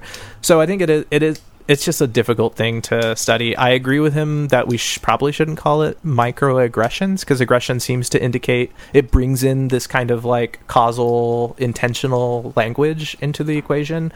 I want to say I heard somebody at SPS SP talk about this. Like it should be unintentional racial slights or something. Like there's oh, like another. oh, like I remember you telling me about that. Calling it something else. Yeah, that would make it more clear that intention's not part of it necessarily. Yeah, but then how do you know which slight is racial and which slight is not, right? Maybe they just don't like you, right? People people can like be rude to you or mean to you for a number of Yeah. different reasons, right? It's This sort of is- hard to Yeah. Sorry, go ahead. No, I was just going to say it's kind of how are you going to know if it's a racial slight versus, you know, you're just an ass, you you know, they don't like your face. And Lilienfeld brings this up uh, by talking about base rates, right? So, like, how do you know that the base rate for you is different than the base rate for a white person that they get slighted in the exact same way? And I think that's fair as far as it goes. But uh, I think we, we talked about this last time we talked that, like, this is a phenomena before we gave it a name. Like, there's, like, in the 60s, there are plenty of black people who would say, like, I'm mistreated. And, Yeah, but, It's but happened less and less. racism. Right, right? right. That's there. We have a word for that. Like Right. I, I, I don't know what microaggressions add on top of words we already have. Like oh, people are rude, or Well- you know, people are disrespectful, and some people are racist. And Yeah, but I guess racism entails a certain kind of like ideology for a lot of people, and microaggression can say that like even if you don't hold a racist ideology, you could behave in a way mm. that makes people feel like lesser um, for some reason. but if it's race based, wouldn't you still categorize it as racism? Like if it's if you're if you're assuming that whatever this whatever they're doing is because of your race and not just some other interpersonal. Is wouldn't that still I mean, this is the same the problem we have. of This is the same problem we have with implicit bias, right? Like we want to talk about bias, but we don't want to call it racism because it is implicit and people don't intend to be biased, but they are. So I, I think this is this is the thing we have to navigate in the social sciences, is like how to talk about these things that we think are happening, and that a lot of people of color will say that this is a thing that happens to me. Um, I really like it- the point he made about personality. Like, I do think there's a personality component here, right? Like, some people are just susceptible to feeling to feeling slighted by people based on their race. Um, I think that's a thing that's happening. I think the reason why it's probably I mean, not yeah, Rudy about. has work on that, right? Race-based rejection sensitivity, you know, Right. is in that same vein. right. But how much of it is, you know, I- I- um, okay, okay. So we can say, okay, maybe that something like this, like something like microaggressions existed, we just didn't have a name for it. Mm-hmm. But I could also make the counter argument that by telling people, hey, look out for these cues from other people, in which like them mispronouncing your name is a microaggression, right? Like, don't you think some pe- it's a self fulfilling prophecy in a lot of cases where people are interpreting things that they otherwise wouldn't to be microaggressions that they now are because they're being told, yeah, if somebody mispronounces your name, that's a microaggression, right? Mm-hmm. I mean, by that definition, right, everybody's microaggressing against me all the time, and I should just be canceling everybody.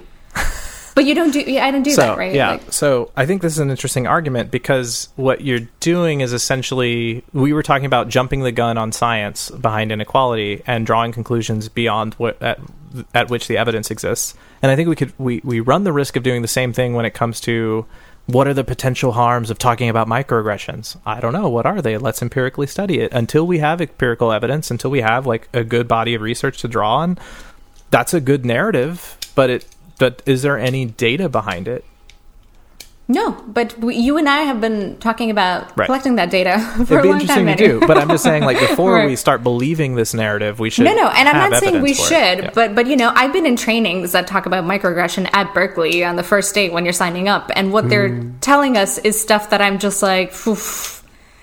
Ugh, right? yeah, Like, I mean, there's- microaggression trainings, um, similar with implicit bias trainings. yeah. I I think the evidence just isn't there to do it effectively. but it's is kind of happening, where I stand. right? But that's the point. Like it's happening. Implicit bias trainings are happening. Starbucks are getting closed to do them right now. Like let's university face it. departments. Yeah, none of us are going to go to our university and try to stop them doing these trainings, right? Like th- this is not As far as This my, is I not- know, my it's university happen. isn't doing it, but Hmm. I don't right. know. Yeah, And like everybody's like even though probably 50 60% of the students that sit in that Berkeley training are probably no, it's more like, you know four or five hundred people yeah, in, like in one like day.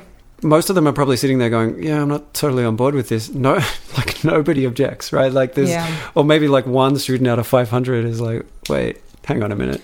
And Um, that is a problem, right? Because then our perception of what people think is skewed because the people who think Mm. co- like things that are different than are not Mm. speaking up. Yeah. Yeah, and I think like part of the reason is because they're like, I don't know, I'm not an expert. Like, Mm. I don't know, maybe maybe this is a thing, even if I doubt yeah, it. the, So I mean, this Yeah. happens if you're getting a training on anything. If you're getting a training on like how to best Yeah. navigate COVID, you might be like, Mm. I don't really think I need to wash my hands every 10 minutes. But if the CDC is saying that that's like the best way to navigate it, you're just like, okay, I'm going to shut up and just listen to my training. Yeah, and I, the- I think you're yeah. right, Minnie. Like, I agree with you that we need more evidence for microaggressions before we can have these conversations. But I think that the burden of proof lies with the people who are saying there is such a thing as microaggressions. I, I don't have to come out and try to say why microaggressions is not a thing, right? The burden of proof always lies on the person who's claiming that there is Totally. such a thing 100%. as microaggressions. Now, that article you sent me, the Scott Lilienfeld art- Yeah. article, didn't suggest that microaggressions don't exist. He suggested that they are not measured well enough for us to start applying that knowledge and that body of research to making interventions in the real world. And I think that that is the like he Hmm. himself i think in the article has certain quotes where he's like chances are like these kinds of things happen and i think i'm in that same boat like i think these kinds of things. Yeah, happen. but don't we It's have words for them already? Like, what is micro the idea of microaggressions adding to that that doesn't already exist? mostly that they're ambiguous right that like and i think that's what's really being added by microaggressions is like there's this ambiguity to these kinds of situations where it could be interpreted a bunch of different ways and That's every social no, I mean, I situation. think w- what no, it's some are very straightforward. If somebody calls you the N word, that's clear racism, right? Yeah, if somebody macro. just says like, if you're, if somebody just, they call them like micro assaults, which I think is kind of funny. Um, but uh, I think if somebody says like, you know, you speak really well for, you know, somebody from your hometown, that's it's you walk away from that not sure exactly how you feel and certain people can feel differently. I that's an interesting social phenomena where people can experience the exact same thing but walk away with different perceptions. That's it that's the word we're using to explain that type of social phenomena yeah, but do you think? I mean, I get told this all the time, right? You speak, you don't have an accent, you speak really well, whatever, whatever. I don't know if it's a good thing to tell a whole generation of people that you should be upset when somebody's giving you a some- saying something nice to you, right? Right, Like, we or if somebody asks mm-hmm. you something like, "Oh, where are you from?" but no, where are you really from? And people seem to take offense to that. But we agree on this point, right? Like you're talking about should we be training people on this and should we be teaching them this mm-hmm. language for the sake of like identifying it? no, and I'm, kind saying of- there. I'm, I'm, on- saying your there's no here. such, you know, but I don't think that somebody saying, "Oh, but you speak really well," is a microaggression. I don't think that's a thing. I should. I don't think there should be a name for it. I think we shouldn't be priming people to look for slights when none exist. You could simply think, "Oh, yeah, this person is giving me a compliment. Oh, thank you. I do speak really well. Let's move on." Yeah, Like, I I-. The um, did you guys were you on Twitter when the whole "Black in the Academy" hashtag was going on, or being Black a in the psychologist? tower, black in the being a psychologist while black. Um, probably. Probably, yeah. I think I think it was after George George Floyd. Yeah, maybe, around that and it was like, um, you know, all, all I black was in the either- ivory. Black in the Ivory, and all I was Right. seeing on Twitter was either black people posting their experiences of microaggressions with the hashtag, or white people saying you all should need to read these these hashtag things because um, you you need to understand what it's like to be black in the ivory. And I got to say, like, a lot of them. Okay, so what what, what do you think? So, like, wh- one of them, I, I read them, and for the most part, my reaction was like, "Is this is this stuff really tweet worthy?" So, like, one of them was like, "I I hate reading my race referred to as blacks rather than black people in academic papers." So, I I use that phrase all the time. Like, I also refer to whites, Asians, La- Latinos. Uh, Right. It saves it saves words. Compared, like if you have a word count compared to white white people, like Yeah. I I just don't like. You're talking about a race of people that 200 years ago was like enslaved. Right. Uh, like the in in terms of like human suffering and oppression, like seeing your race referred to just by a single word, like as blacks, or like when almost always it's like whites are referred to like in the exact same way. It just doesn't seem like a a, a valid like complaint or anything that anybody should be upset by but I also know that if I was to say that, like if I was res- to respond to that tweet and say, "Hey, like I'm I'm not sure that that's actually that big a deal." Like I mean, I I write blacks, but I also write whites. You know, that's like Yeah. I feel like that's almost a cancelable offense in the current climate. I don't And know. my I feel like biggest it would have been with- fine, but I think, yeah, maybe, right? Like don't I don't know. I just I don't Yeah, know. yeah. Like I'm such a coward. Like about these things. Yeah, and I don't know what the literature says. I actually did not end up reading that paper because there wasn't enough time. But like, I don't. long, But it's yeah. But it seems like most of the stuff that I've heard colloquially about, colloquially about, colloquially. Oh, ah, right. Colloquially, Um, what? colloquially, colloquially. It doesn't sound right. Um, anyway, what I've heard is like that intentions don't matter, right? That's what you hear with microaggressions. Oh, like it's not about the intentions. Like, well, the intentions definitely don't matter. And that is just like a statement I'm not willing to accept at all. Like, Yeah. I. I intentions that- matter 100% and to disregard that is just it's it makes no sense I think intentions definitely matter. Um, the thing that I think people are trying to get at there is like intentions can't always be the end all be all answer to every question, right? So it might be that you said like Sure. you speak well for a black person, which I think is a little bit bet different than if you say I speak you speak well, right? Which is a Right. little more ambiguous. But Right, if you right, say right, right, you speak well for a black, I Yeah. think that most like people saying like, "Oh, I didn't no mean that that any is kind of offense by offensive that." yeah hmm Right, but Yeah. even if they say my intentions were not to be offensive, like that doesn't matter all that much because you did say an offensive thing. You did a racism. Can I? i'm i mean but So, that's like This is saying an interesting. Sorry, go ahead. Anyway, Mm, no okay So, like, Go yeah, ahead. my my. So I don't. My lens, like how I understand this issue, is largely through my my wife. Right. Um, she like doesn't really perceive microaggressions right? So she her her name is a bit hard to pronounce for people and like so people mispronounce it all the time but she will also like kind of laugh when people get upset at people mispronouncing names because her family also mispronounces my name. Like in Ah. in spanish like there's no au like it's it's two different sounds if you have two different vowels so it's like paul. And i i actually kind of like it but like so she's just like yeah like diff- people mispronounce different names because they speak different languages and stuff like that. The one the one microaggression that she has complained about in all the time I've known her is one lady who told her, uh, "Oh, you're so eloquent," and she did come home and she did sort of debrief with me about it, uh, and she did notice it. It was like this this weird comment that just made her think, "Huh, like what, what the hell does does that mean?" But isn't like- I mean, but tone has to do a lot in situations like mm, that, right? sure. The way somebody says that, like I mean, if you you know, like if somebody just said you're eloquent, I don't think that's an issue. But there's certain Yeah, I don't. Yeah, I guess it's how they said it and whether it's a weird thing. to Like, they don't that- expect you to be, right? or Like, whether it's it's pretty obvious they wouldn't have said it to a white woman. I don't know. Like, I guess I, I just I just don't know. But like, I feel like I have like, even though like I'm a white guy, so I technically technically can't be microaggressed. I do feel like I have some insight in what what this is like to experience it, right? Like, so hear me out. Like, I know I hide it really well, but I'm actually like a really neurotic person. And in my 20s, in my 20s, so in Australia, this is going to sound weird, but in Australia, there's this weird thing that males have, like where you nobody calls each other like nobody calls me Paul. Like no other man would ever call me Paul. You're either like mate or like man or and but there's like there's this subtle like r- like hierarchical thing. Like if you call another man matey in Australia, so oh, you you're add- just being you- diminutive. you yeah. add the e on the end yeah it's like this Mm. subtle like slight to that guy.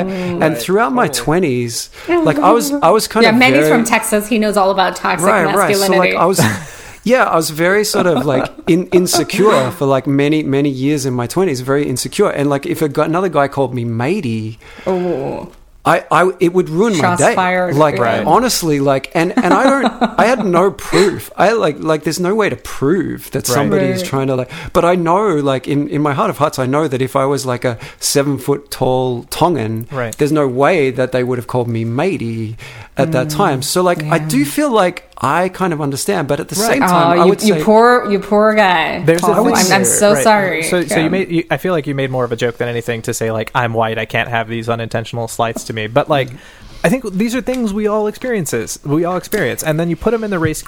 You know, you put them in a political, racial context, and then people start saying, you know, how do you know this is really a thing? It's like, mm. no, like we've all had mm. experiences of these types of things where somebody says something in a certain way or with a certain tone or they use a specific phrase where you're like, mm, did you really mean that like nicely So- or were you being like kind I of just a dick sorry. I just started calling people matey as soon as they called me matey. So I had these really weird conversations where they would go, oh, "Thanks, matey. No worries, matey." And then like sometimes they would try Very to come back straight away, and they would like, "Oh yeah, well cheers, pal," and I'd be like, "Yeah, no worries, pal," and just like exact like tit Oh for my tat, God. exactly. Totally. So, yeah. I'm, I'm a weirdo. What, what can I So say? let me tell uh, you an, a counter story, right? At one time, this happened a couple years ago. I was like going somewhere anyway. I, I like, like parked my car. I walked out of my car, and there was this like old gentleman walking towards me, and he goes, "What's a little girl like you doing with a big car like that?" Um, Oh, that's gross. and God damn it. all all I could think all I could think was he likes my car. Like like I, I do have a really nice car. What am I doing with this car?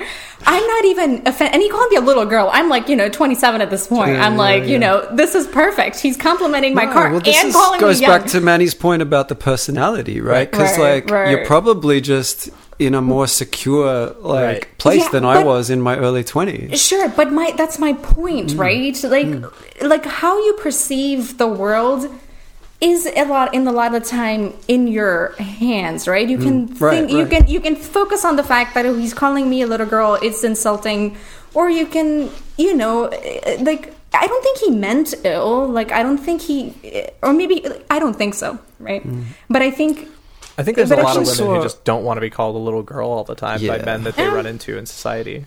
Like, Yeah, And you that's could have told legit. him to fuck off. I think like You know- it wouldn't be that bad.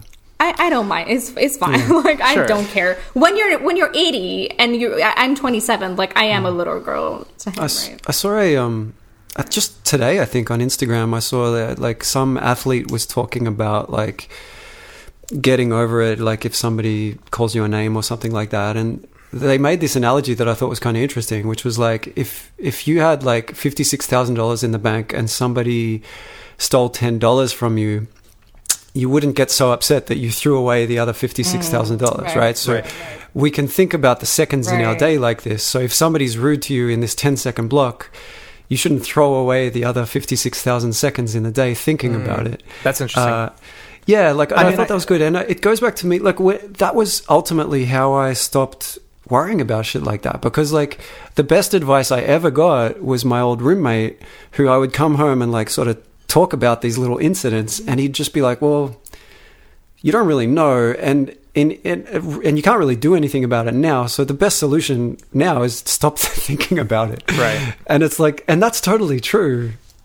Th- so what, it's interesting that when you came up with that when you mentioned that analogy my first thought went to well some people have almost nothing in their bank account. $10 Yeah. means a lot to them. Hmm. So i think and that is a good analogy for i think just this whole conversation around um, hmm. racial slight that's why it's in this context right? Because like some Yeah, people feel like their group has no social capital is not hmm. valued in society and then somebody comes along and says oh you speak eloquently and it's like okay like Right. I'm already a low value group. Or I'm already part of a low value group, at least societally. That's what society says.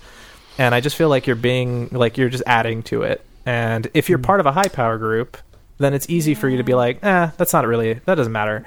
But are you adding to it or are you changing people's mind, right? If people tend to think that, you know, Mexican people aren't that eloquent and then you come around and you are eloquent and somebody, you've just changed somebody's mind, right? And that's how I think about it, right? Like if somebody's being racist towards me because they hold a certain opinion of whatever, right? Whatever group I Indian belong to. or something. Whatever. Woman, Indian American, you know, just total badasses in general. you're just you know i'm trying to change people's mind right you Sure. give them like it's and i think whether yeah I think it's a very positive thing that you're talking about, and I wouldn't. I'm not trying to take away but from i it. but i t- but i totally acknowledge that not everybody in, is in that position to just Right. let things slide right it's not that Right. easy for everybody uh, i Yeah. totally yeah You're that's a really, confident that's very fair person. Yeah, and like that's a great trait, but not everybody has that same trait. Like yeah, but you Paul earn it, right? I think confidence isn't. I wasn't always confident, right? It's not something that. it's something you can Yeah, develop. Yeah. Incremental I, theory. I have a growth. Yes. I think you mindset either have it or you don't. Mir- Yeah. Sweetie. Yeah. um, but Um, anyway, so okay. yeah. So we final thoughts, Manny. You were going to Final tell us how it's going to be. Yeah. Well, so this is if I was gonna have if I was going to do a podcast where I'm focusing specifically on this, like how shitty the left is with cancel culture. this is the way I would present it. okay. And I'm not saying you guys have to do this. Don't don't like replay this and copy paste this into your next podcast. But this is like the way I think about it. Right? Is like we're critiquing a small minority of people um, on the left because they are wrong both in action and in philosophy, right? Because it's not just that oh they're doing the wrong thing; it's also like they're thinking the wrong way about these issues, and we're criticizing it. Um, and we want to explore these problems, but we also just want to state that we generally agree with the leftist project of like making a more equitable society, developing more democratic control, right? Giving people Yep. more power over their lives, stronger egalitarian mechanisms to promote welfare. And furthermore, there's not really a super strong body of evidence that this small minority of illiberal people on the left is particularly influential. And the political narratives around cancel culture are often cynically employed by right wing actors, right? Um, Oh my God. And, and these same right wing actors often support an illiberal agenda that's baked into Trumpism, into conservatism, that's actually much worse for society. But we still think it's worth talking about, you know, these smaller problems um, on the left and, and being critical of our own group. Like, that's the kind of contextualizing. And I'm not saying you need to make that statement, but like embed that. That's the kind of thing I would embed into my No, we're gonna conversation. No, we're gonna clip it and- We're and gonna every clip beginning it of and every- insert it at the start of every every episode. yeah. Let's is do there any part of that that you don't necessarily agree with? or- I don't. I, I'm. I'm. I'm less confident that the impact is as small as you think it is. Okay. Uh, I actually. I think that this stuff is is gaining huge cultural power. Yeah. Um, And I think you have to keep in mind that a lot of the cultural institutions uh, do Mm-hmm. like are like leaning mostly left. They're like how many conservatives are there in public universities or like any universities in the Mm-hmm. U.S. Right? That number has to be really really small, and that I think is an issue. Right? You should not groupthink. Right? We don't want that. We don't want people who are Mm. just agreeing with each other and just pushing each other Mm. to the extreme. But sorry, Paul. Sorry to cut you off. Yeah, yeah. I mean, yeah. We, I guess we'll have to wait and see. There's definitely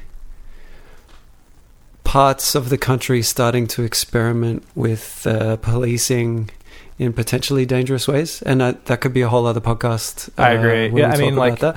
yeah, it needs to be Um, done what do you correctly. mean? What do you mean? Policing in what kind of ways?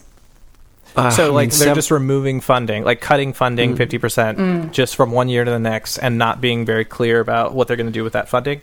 So I, I agree that like this needs to be a thing that is like a five year plan, right? Like redistribute funds by slowly. Oh, you mean police, police? I thought just like cultural policing. Hmm.